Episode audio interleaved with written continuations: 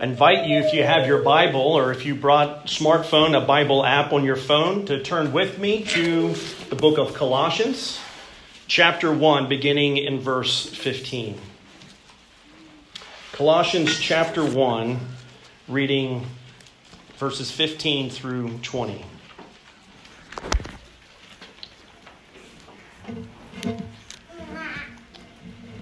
This is the word of the living God. He is the image of the invisible God, the firstborn of all creation. For by him all things were created in heaven and on earth, visible and invisible. Whether thrones or dominions or rulers or authorities, all things were created through him and for him. And he is before all things. And in him all things hold together. And he is the head of the body the church. He is the beginning, the firstborn from the dead, that in everything he might be preeminent.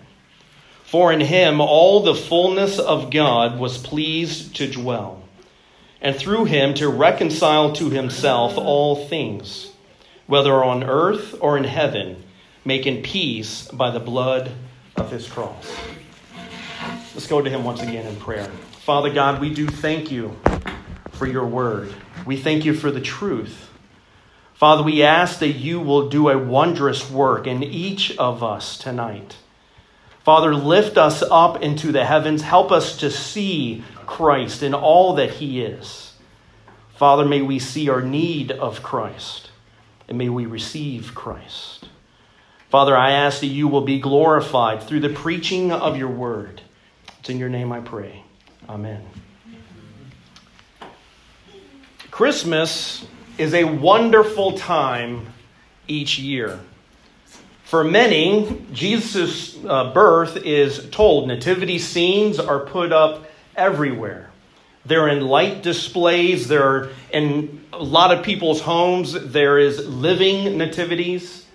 Jesus being born, placed in a manger, is spoken of in plays. It's sung about in the Christmas songs. It is a perfect opportunity to tell the story of the gospel. This is no ordinary baby. This is no ordinary birth.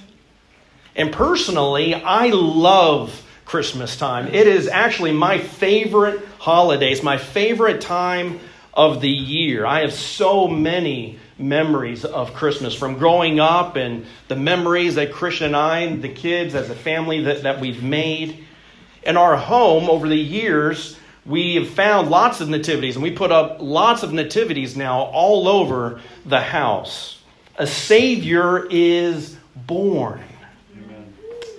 There's focus on Christ at Christmas that honestly just isn't there the rest of the year except maybe Easter.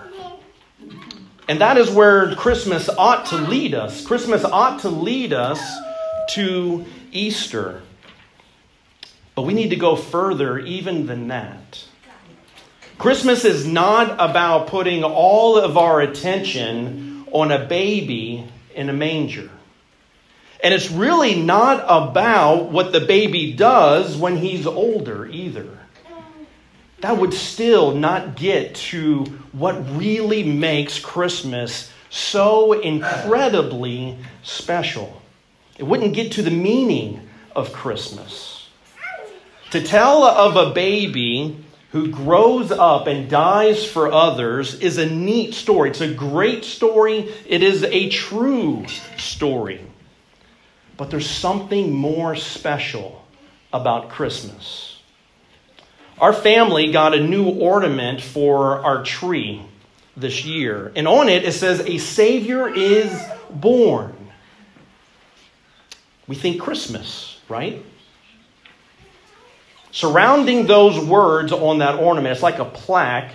Surrounding those words is a crown of thorns. And we think Easter.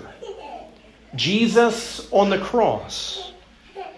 And yet we would somehow miss what this is if we did not consider not just his birth, nor his work on the cross, but spend time thinking and pondering who he is.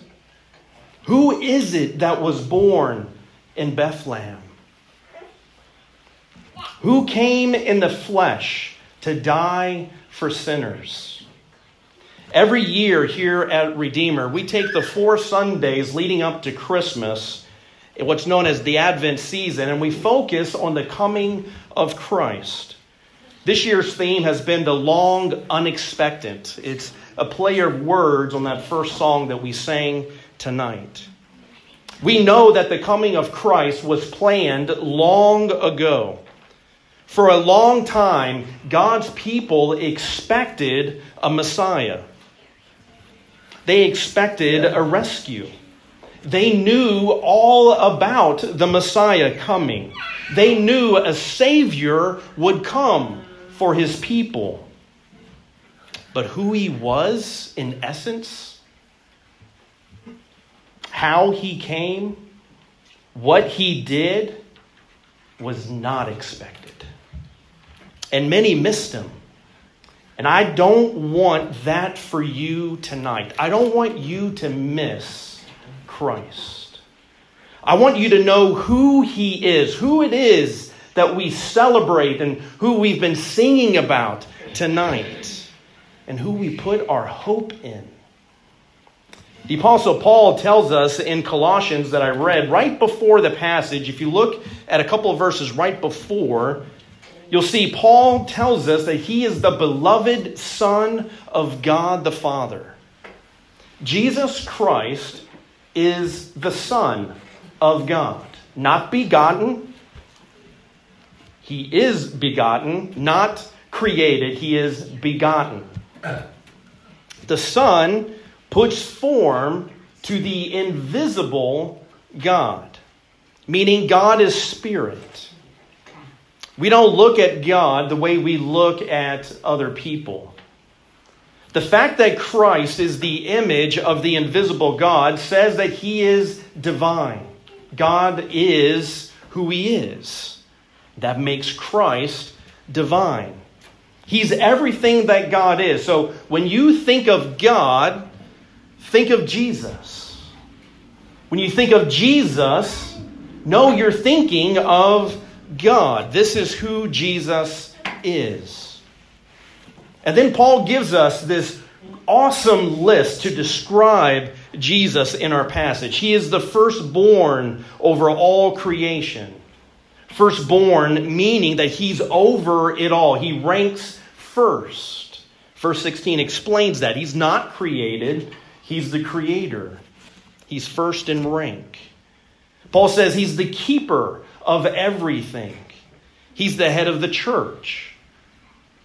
He's the firstborn from the dead. And in Christ is the fullness of God. All that God is, everything you read about in the scriptures, all of his attributes, all of his excellencies, the glory of God is the glory of Jesus.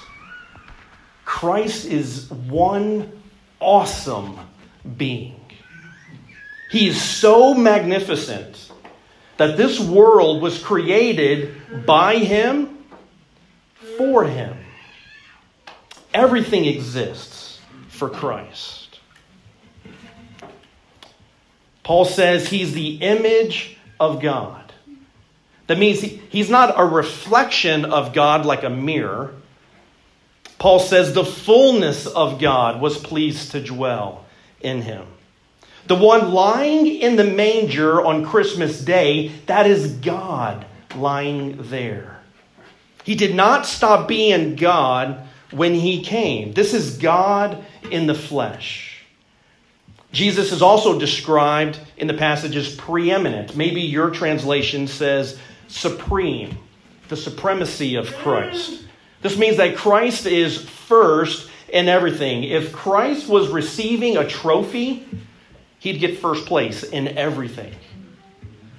In Christ's trophy room, there sits the entire world. Imagine a room, Christ's trophy room, and there sits the earth up on a shelf.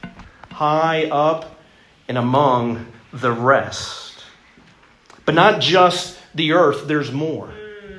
His glory fills that room. Everything that Christ is, is glorious. You and I only know of God's glory in relation to this world. There's so much more of Him. He is over everything, He is the greatest. It will take the rest of eternity to take in all of Christ's glory.